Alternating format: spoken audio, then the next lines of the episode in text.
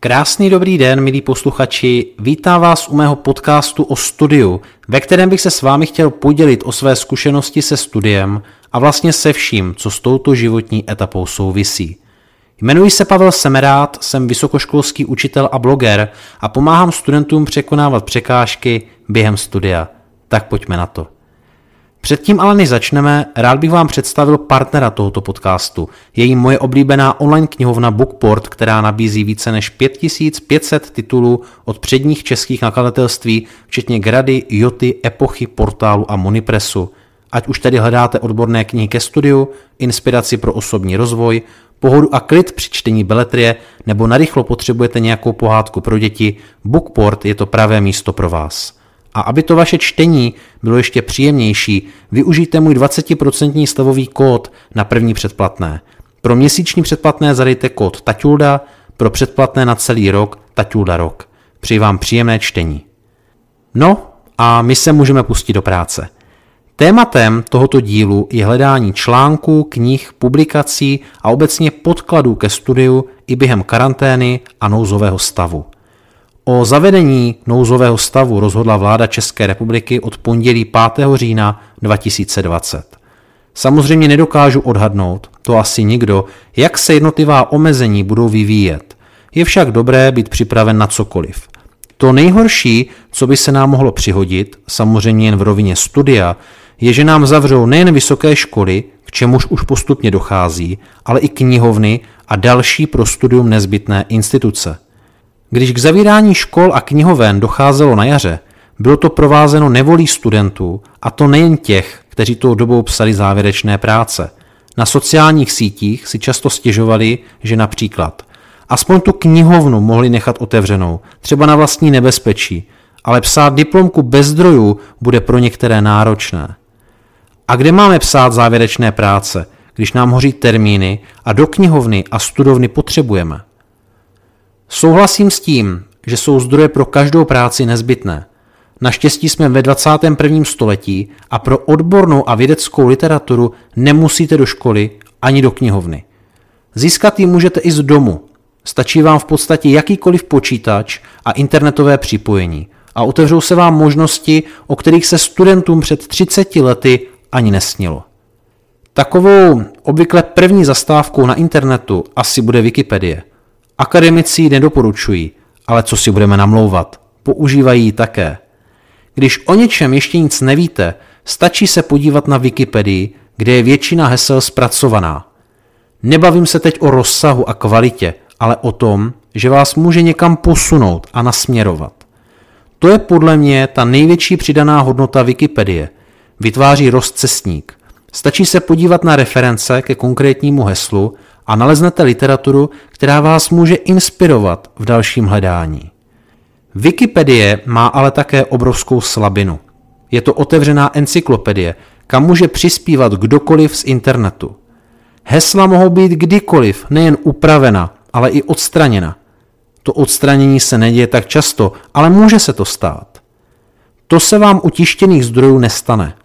Navíc eh, většina odborných publikací prochází nezávislým oponentním řízením jiných odborníků na dané téma. Můžete je tak s klidnějším svědomím považovat za ověřené a citovat je. Druhým významným pomocníkem je Google. Ale nejen takhle jaký Google. Pro psaní literární rešerše můžete využít Google Scholar – Toto na první pohled nevýrazné vyhledávací políčko s motem Stůjte na ramenou obrů je ve skutečnosti obrovskou online databází s vědeckými články, knihami a závěrečnými pracemi.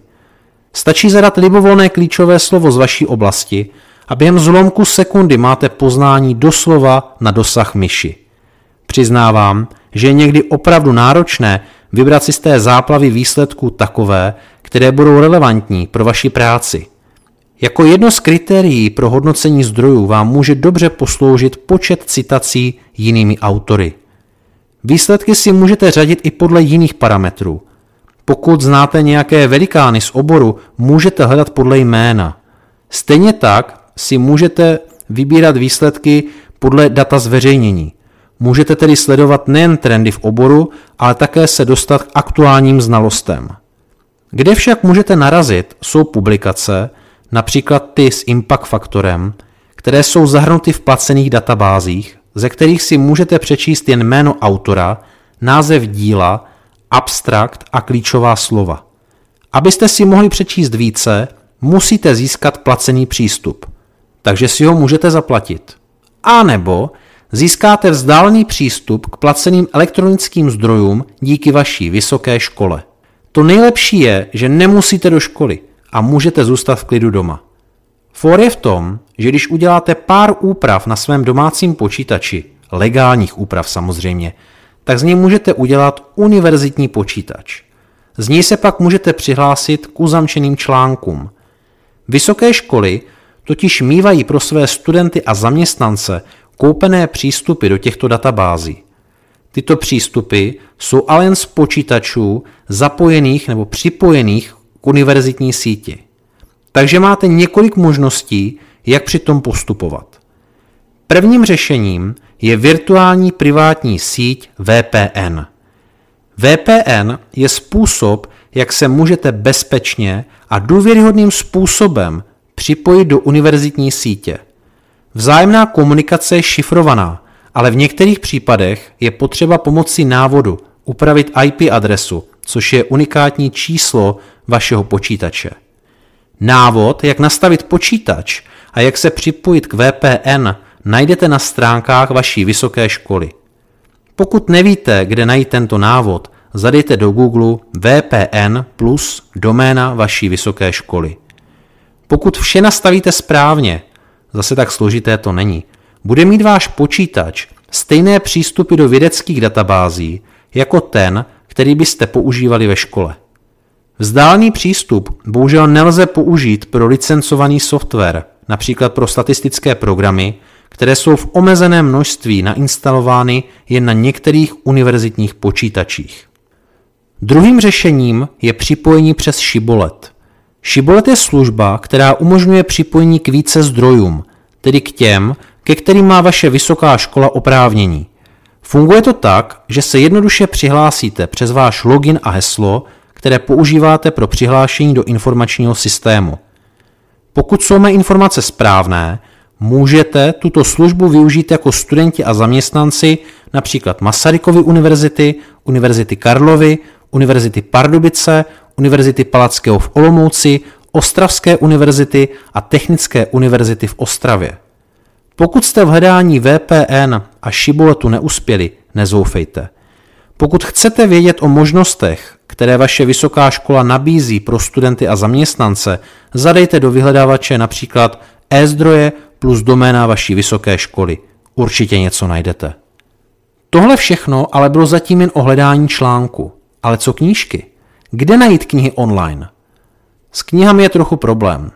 Většina z nich totiž ještě není převedena do digitální podoby. Aby bylo možné číst i staré knihy na internetu, musel by je někdo naskenovat a nahrát na internet, čímž by mohl porušit autorská práva. Přesto ale můžete zkusit zadat název knihy do Google, do databáze Google knihy a když budete mít štěstí, najdete ji v pdf -ku. Nevýhodou však je to, že je v těchto knihách obvykle vynecháno několik stran textu. Pokud potřebujete tištěnou knihu kompletní, budete muset do knihovny nebo tam někoho poslat. S tím se asi nedá nic dělat. A nebo je tu na české tituly ještě Bookport. Jasně, není to Národní knihovna České republiky ani Moravská zemská knihovna. Ale i na Bookportu najdete knihy z mnoha různých oborů a z renomovaných nakladatelství. Já mám s Bookportem dobrou zkušenost. Aktivně jsem ji využíval při psaní mé MBA diplomky nad SEMI a teď o prázdninách si ji oblíbili kvůli pohádkám i mé děti. Nevýhodou je, že jde o placenou službu, proto nezapomeňte využít můj 20% slevový kód Taťulda pro měsíční předplatné a Taťulda rok pro roční předplatné. Jaké jsou další možnosti? Od čtenářů mého blogu mám i několik dalších typů, kde hledat zdroje. Nemám s nimi ale zkušenost, proto je berte jen jako informaci.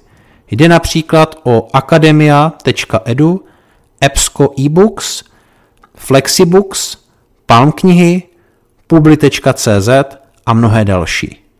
Tyto další možnosti zmiňuji hlavně proto, abyste viděli, že i z domova můžete pracovat s kvalitními zdroji. Představte si, jaké to muselo být před 30 lety, kdy jedinou možností byly opravdu jen knihy a články v knihovně. Sám si nedokážu představit, jak náročné a zdlouhavé to hledání muselo být. To je z dnešního dílu všechno. Pokud vám to, co dělám, dává smysl a myslíte si, že bych mohl pomoci i někomu dalšímu z vašeho okolí, nebojte se s ním sdílet tento podcast a pozvěte ho k poslechu. Podcast o studiu najdete nejen na mém blogu taťulda.cz, ale také na Spotify, v Apple podcastech, v Google podcastech a samozřejmě na YouTube. To už je ode mě opravdu všechno, jsem moc rád, že jste doposlouchali až do konce a já se na vás budu těšit příště, zase naslyšenou. Od mikrofonu se s vámi loučí, pevné zdraví a úspěšné studium přeje Pavel Semerát.